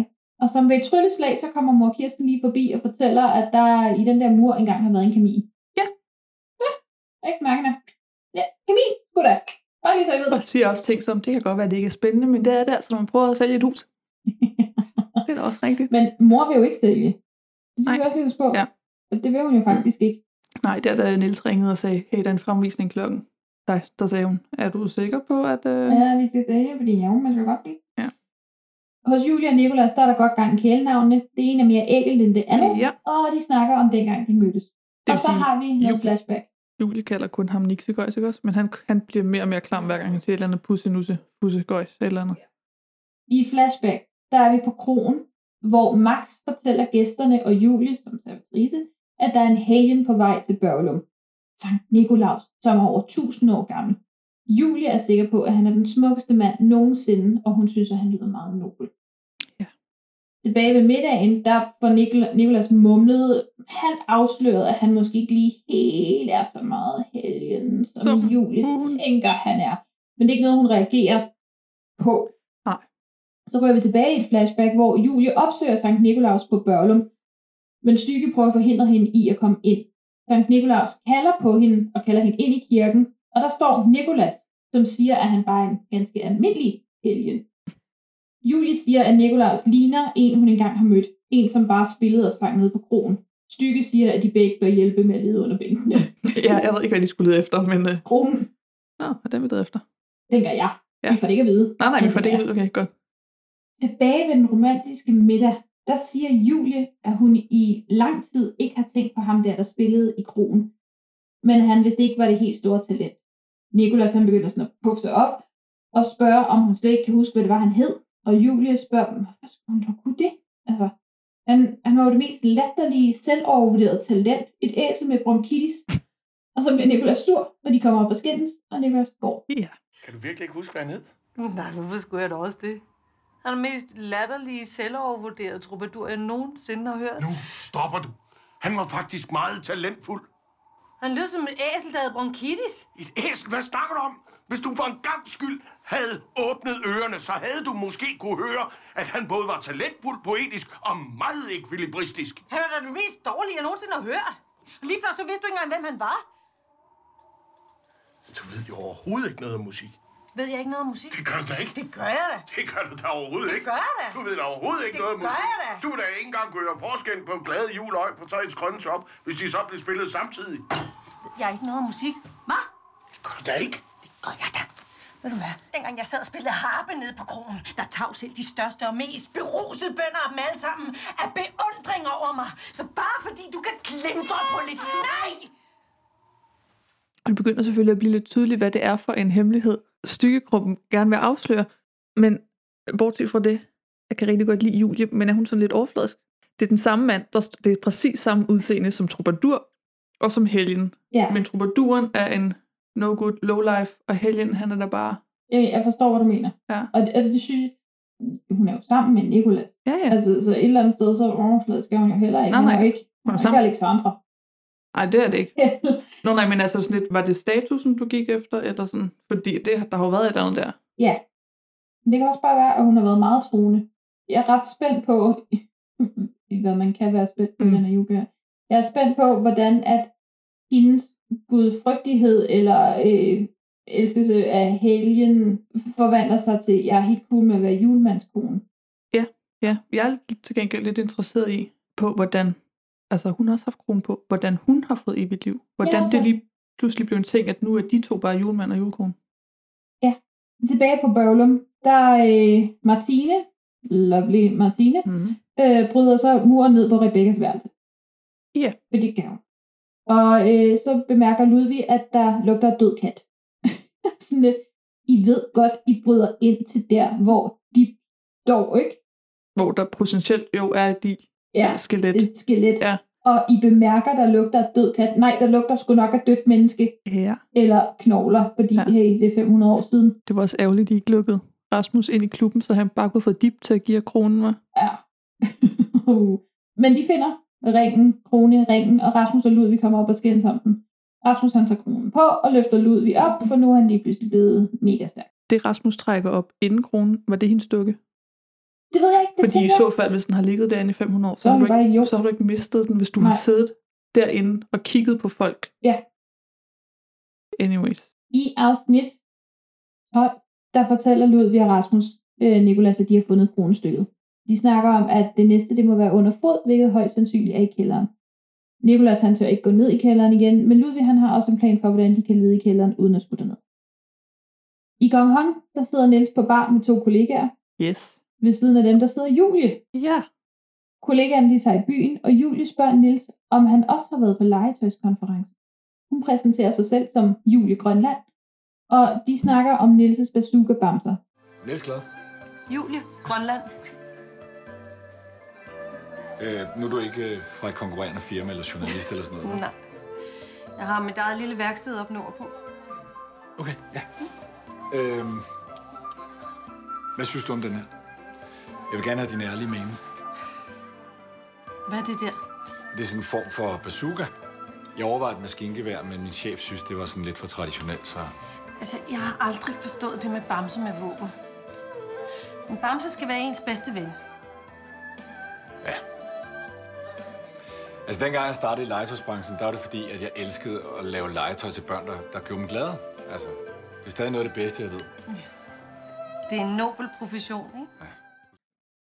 Tilbage på kloster, der fortæller Nikolas, Rebecca og Ludvig om han og Julies lille disput. Ludvig han har gjort rustningsrobotten klar med et kamera, så de kan sende den ned i kælderen. Nicolas han roder ved den, og det får rustningen til at gå amok, så den pludselig kan gå afsted af sig selv. Den går rundt i køkkenet og ødelægger en masse boller, som øh, Max og Rebecca har bagt. De ender op i en gang, hvor at den støder på Elsebeth. Hun tror, fordi Ludvig kan styre den, og han gemmer sig, at det er grumpen, dykke, der igen der gemmer sig i den. Gemt sig i den. Så derfor fortæller hun rustningen, hun tror, han er tilbage før gong gong. Ja. At hun, så hun fortæller rustningen, at hun har helt styr på sin del af kronen, og at der ikke er nogen, der får lov til at vriste den ud af hendes døde hånd. Ja, kolde døde hånd. Ludvig han følger sig efter Elsebeth, som forsvinder ind i sådan et hemmeligt rum ved en gobelin, der hænger på væggen, og ser, at der er en kælder. Og så er der en lille mærkelig samtale, men øh, pointen i den samtale, det er, at Elsebeth, der lige lader det slippe, at hun har set grumpen nøgen. Yes. Har de gemt kronen? Er der nogen, der har lagt kronen ned til hendes lig? Er hun død med det der stykke i hånden? Det får vi da forhåbentlig at vide. Ja, senere. Altså uden overhovedet at vide det, så kan det da godt være, at, at grumpen har overtalt Elsebeth til at ligge sig og drikke gift. Øh, Ja. Ja. Det kunne være en historie. Det kunne det. Kan vide? Uh, spændende. Skal du heller ikke sætte os op til noget, vi ikke får. I øh, Hong Kong, der sidder Julie og Nils og snakker om børn og ægteskab. Dykke han sidder lige ved siden af, og så overhører han, at Nils skal være tilbage i Hong Kong Den 23. den 23. Ja, og det er han jo selvfølgelig ikke så glad for. Nej. Jeg nævnte nogle boller lige før, og det er altså Rebecca, der siger, at hun nok skal hjælpe Kirsten med at bage Lucia-boller. Og så overhører Kirsten Rebecca snak med Max lidt senere, og så viser det sig så, at Rebecca og Max har bagt dem alle sammen. For Kirsten er ret overrasket over, hvor mange boller der er. Ja, og der er igen sådan, men hvordan har du nået det? Kan Max trylle? Er vi tilbage der ved toilettet? Fordi så kan det godt være, at han kan røre døde fysiske ting, men mm-hmm. I har vel stadig kun den ene ovn. Men som en, der bager, vil jeg altså våge at påstå, at der er levende. Mm. Jeg, jeg hører, du siger, jeg kører stadig med, I har kun en ovn, så hvis- selv hvis han kunne hjælpe med at lave en dej, Ja. så har I kun en ovn, og det der var færdigbagte boller, Øh, Og mange af dem. og mange af dem, ja, Altså, hvad, hvad er vi ude i? 50? 60? der var flere boller. Rebecca, hun øver sig igen på at gå Lucia, og Max, han kigger på. Han fortæller Rebecca, at han har en underlig fornemmelse af, at der kommer til at ske noget i morgen. Det har ikke noget med Nils at gøre, men noget, der ikke er godt. Han siger, at han vil ønske, at han kunne være der virkeligt. Og Rebecca siger, at han er virkelig for hende. Ja. That's a lie. Ja, Når du ikke kan røre ved så manden, er han ikke. så ved du godt, at han ikke er virkelig. Ja. Og hvis du... Øh, det, det, har, det er også noget, vi ikke har snakket om. Hun sidder konstant og kigger på det billede, hun har taget af hende og maleriet. Ja, det er der selfie, hun har taget med Max, eller Ja. med maleriet Max. Øh, lad være. Ja. På et eller andet tidspunkt, så siger Martina også, det skal på Facebook. Ja, nej, Nej. nej, det skal det ikke. Det skal det ikke. Ja, hun sidder med det på et tidspunkt, da Nikolas kommer hen og kigger på det, og så går han ud i et eller andet, men måske er det bedre, det har været godt, end slet ikke har været, og, mm. fordi hun vidste, hvad selv var sådan lidt, men egentlig siger hun, jeg vil slet ikke have det sådan her, fordi jeg skal jo snart flytte. Ja, uh. Nej, nej, nej, nej, det er et spøgelse. Det er derfor, du ikke vil have det sådan jeg her. tænkte det også. Det er sådan, nej, nej, du vil ikke blive forelsket, fordi han er i spøgelseven. Det handler ikke om, at det er, fordi du skal flytte. Der havde jeg lidt brug for den voksne, citationstegn Nikolas sagde, det kan også være, du måske skulle finde dig en anden. Ja. Bare. Det sidste, man ser i det her afsnit, det er, at Stykke sidder på en bar. I Mm. Gong Gong. Og så lige pludselig bliver der kaldt på ham fra oven, og så bliver han suget væk. Hvem kaldte? Dip? Elisabeth? Jeg tror, det er Elisabeth. Blev sagt, kom hjem eller et eller andet. Ja. Og det er jo smart, hvis man kan det. Hvorfor kunne de så ikke sige, tag afsted? Ja. Og så fløj han ligesom af helvede. Ja, hvis han kommer hjem på den måde, uden at skulle flyve. Ja. Hvad synes du selv, Jesus? Er du behagelig over for dig? Det kan godt være lidt irriterende at altid skulle løbe vand om tvin. Det var de 12 første afsnit. Ja. Vi blev efterladt på en cliffhanger. Mm. Ved vi, hvad der sker? Jeg ved, hvad der sker. Jeg har set to afsnit. Åh, du er snydt. Ej, hvor har du snydt. Nå, jeg ved det ikke. Jeg siger ingenting Det er godt. andet, end at det bliver crazy skørt. Uh, Det vil jeg Ja. næsten glæde mig til. Ja. Inden da, så vil jeg komme med lidt trivia, jeg har gemt uh. til sidst. Uh. Ja, det synes jeg var lidt Ja. sjovere end at tage det fra starten. Jeg kom en vild tur omkring internettet. Der står ikke meget om den her julekalender på internettet. Det gør der ikke. Men der står, at den er optaget på Børlum Kloster. Jo, man. Ja. der står også, at en del af julekalenderen blev optaget på Vorgård Slot ved Jylland, hvor historierne fortæller, at stykkekrumpen boede til daglig med sin kæreste. Så jeg googlede stykkekrumpen. Ja. Det er et navn. Det er en mand. Nå. Ja. Stykke var simpelthen på den tid, han er fra ca. 1485 til 1551. Stykke var et normalt navn sådan på niveau med sti. Okay. Ja. Det er måske meget godt, at det ikke er det mere. Ja. Ligesom hed Greve. Altså, det er sådan ja. ubehagelige. Det er ikke godt. Men han var, øhm, lev, var den sidste katolske øh, biskop i Børlum, og han var den danske biskop, som lagde størst afstand til kirkens krav i forhold til, hvordan man skulle føre sit liv. Ja, så han levede sådan lidt frit og lystigt med sin elskerinde, Elisabeth Gyldenstierne. Nå, Ja, ja. ikke sin kæreste. Sin elskerinde. Ja, der stod elskerinde. Så måske det er hans kæreste. Og det var vist meget normalt, at de havde elskerinder, de der biskopper, men hun var vist sådan lidt mere adelig. Nå. Ja, han er simpelthen en rigtig person, og det er måske derfor, at Elisabeth hun er lidt hot for ham, hvis hun er taget med over Ja, hvis hun lige er historien. krydset over. Ja. Nå. ja, ja. Han er simpelthen rigtig en biskop. Så for bare. Mm. Ja, ja. Det var det, jeg havde. Jamen, Jeg synes lige tænkt, vi tager den ind til sidst, når vi ved, hvem rigtig sådan stykkekrumpen og Elisabeth er. Så tager vi lige ind og siger, hey, Men sådan 12 afsnit inden nu. Mm. Hvor meget lugter det af jul egentlig? altså, øhm, der er utrolig mange nisser med. Ja. Og så ved jeg ikke, altså, jeg ved ikke, om det er fordi, jeg har været sådan lidt... Jeg har ikke glædet mig til at se den. Nej. Jeg kunne ikke lide den fra starten af, så jeg har været sådan lidt forudindtaget. Ja. Jeg føler ikke, den lugter voldsomt meget af jul. Nej. Altså, på trods af julemanden og nisserne og julemandens værksted, jeg sidder ikke og tænker, nej, Og det vil jeg give dig ret i, men jeg tror, det er fordi, at det hele tiden bliver forbundet med noget negativt. Ja. Julemandens værksted er ikke hyggeligt. Jeg lagde mærke til, at når det, den første gang, vi får præsenteret julemandens værksted, så er melodien, baggrundsmusikken, den er ikke julet, den er ikke hyggelig, den er sådan lidt spøjs og lidt uhyggelig. Og det gør, at man ikke automatisk tænker, æh, hvor jeg har rart her. Det er sådan en, åh, her kommer til at ske noget-agtigt. Og hver eneste gang, vi så vender tilbage til det, så er de enten kede af det, eller gider ikke arbejde, eller Julie er frustreret. ja, og eller klak af pisseirriterende. Ja, Ja. altså, øh, Jamen, det der er er hele rigtigt. tiden nogen, der er vrede dig. Ja, der er ikke en positiv association med det. Nej. Og julestemningen på klostret, jeg kan godt se, de prøver. De prøver at få jul ind i den her. Ja. Med julemarked og Lucia optog. Men det bliver hele tiden overskygget af de der skide spøgelser. Ja. Julemarkedet får ikke lov til at være hyggeligt særlig længe. Nej, så før- kommer de og ødelægger stemningen. Ja. Altså, da de tænder den her juledekoration, øh, dekoration, så er man sådan, nej, jul, men det er jo ikke Jesus og Josefine, vi sidder ved bordet jul, eller det dufter af jul, altså øh, fra jul på slottet. Ja. Jeg, jeg, jeg får det ikke ind. Mm-mm. Jeg sidder ikke og tænker, ej, hvor jeg glæder mig til jul i juli, for eksempel. Ja, nej. Altså, det, den, den rammer mig ikke, julefølelsen. Nej. Hvilket er ærgerligt, ja. fordi de har virkelig prøvet. Ja, altså den er der, men den kommer ikke sådan igennem. Nej. Til gengæld så vil jeg sige, at jeg synes, at ham, der spiller Ludvig, han gør det godt. Ja. Han, han er dygtig for en, der bærer en julekalender på den måde, som han gør. Han har selvfølgelig også et stærkt cast omkring sig, men, men han er ikke irriterende. Han er ikke Martine Nej. irriterende. Og så er du og jeg jo enige om Rasmus. Det kan godt være. Det er fair nok. Det må vi gerne være. Oh, han irriterer, men han har han irriteret mig fra starten af. Han kan, ikke, han kan ikke gøre noget rigtigt, skulle jeg til at sige. Han har ikke gjort noget rigtigt endnu. der Stakkels sådan- lille Rasmus. Ja. Og Rebecca er sådan set også fin nok. Hun, øh, hun har lidt underlige prioriteter, Mm. men ikke desto mindre. Ja. Vi har lidt problemer med at skrive kærlighed, synes jeg. Ja. Eller lad mig sige det sådan, jeg køber mor og fars kærlighed. Ja.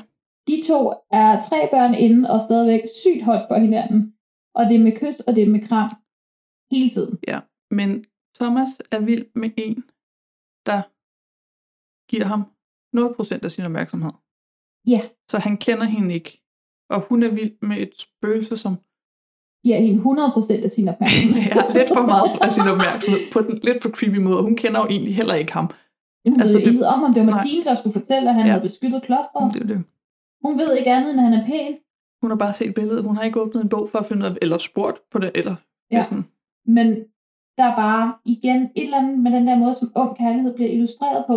Fordi Thomas, han skal virke forelsket, men, men med andre øjne, så er han bare sådan dude, take a chill pill. Hun har ikke lavet andet end at sige nej til dig. Hun vil dig ikke Ej, og du bliver ved. Alt for insisterende. alt for insisterende. Det, det, det er sådan, et nej er et nej, og det skal du respektere. Det er ligesom, du skal ikke bare røre ved mig, og selvom jeg er spøgelse. Præcis. Jeg skal Eller du skal ikke stige på mig, når jeg sidder. Jeg tror, at noget af det, jeg nyder bedst i den her julekalender, det er, når familien er samlet. Ja. Altså den der mor, hun er en elendig mor. Ja, ja. Fuck det, mine unger er nede på krogen. Jeg ved ikke, hvor min søn er, han- om han er rejst til Grønland eller ej. Jeg sidder bare og skyper med min mand i gong gong. Ah nej, det er sådan lidt, øh, Rasmus, hvor er han? Eller, nå nej, det er noget med, at der er en temadag. Ja, Nikolas har nok allerede fulgt ham i skole. Ja. Der er rigtig mange ubekendte i den der. Hvad med at tjekke, hvor dit barn er? Han går trods alt kun i anden klasse. Vi har hyret en hushjælp, som, ja ja, hun får replikken, han er jo harmløs, men I ved ikke, hvem han er, og han kan tydeligvis ikke lave mad. Så hvad er det? Og der bliver også lagt meget op til i starten, at Nikolas synes, at en kvindes plads er at gøre, hvad manden siger til hende. Ja. Og der har jeg lidt behov for, at det bliver lavet om. Jeg har behov for, at når han får så mange afsnit, hvor han kan fortælle, at det er en kvindes plads at gøre rent, det er en kvindes plads at gøre de ting, han beder hende om, og alt det, Julie beder om nu, det er fuldstændig urimeligt, at vi får i hvert fald et afsnit, hvor at han siger, jeg tog fejl. Vi skal være fælles om det her. Ja. Fordi han- da han inviterer Julie på date, der siger han også, det kunne jo være, at jeg lavede noget grød og dukkede op med en masse undskyldninger. Ingen af delene. Nej, hun har lavet mad. Ja. Hun har altså gjort daten klar. Han kommer bare. Han kommer bare. Inviterer på date med Sterinlys. Jamen, dem har hun skaffet. Så det, han skulle medbringe, var undskyldningerne. Og dem kom han ikke med. Dem var der sgu heller ikke mange af. Til gengæld blev hun sur, fordi hun ikke kan lide hans slutspil. Ja. Og hvem kan egentlig det? Så øhm, vi har 12 afsnit endnu. Ja, det har vi. Ja. Jeg kan fortælle dig, at i hvert fald de næste to bliver en smule mere interessant. Fedt. Det vil jeg glæde mig til. En smule mere. Ja. Det er godt. Efter da, så ved jeg ikke. Det er godt ikke at love for meget. Men Ja. ja. hey, vi er halvvejs. Vi er halvvejs.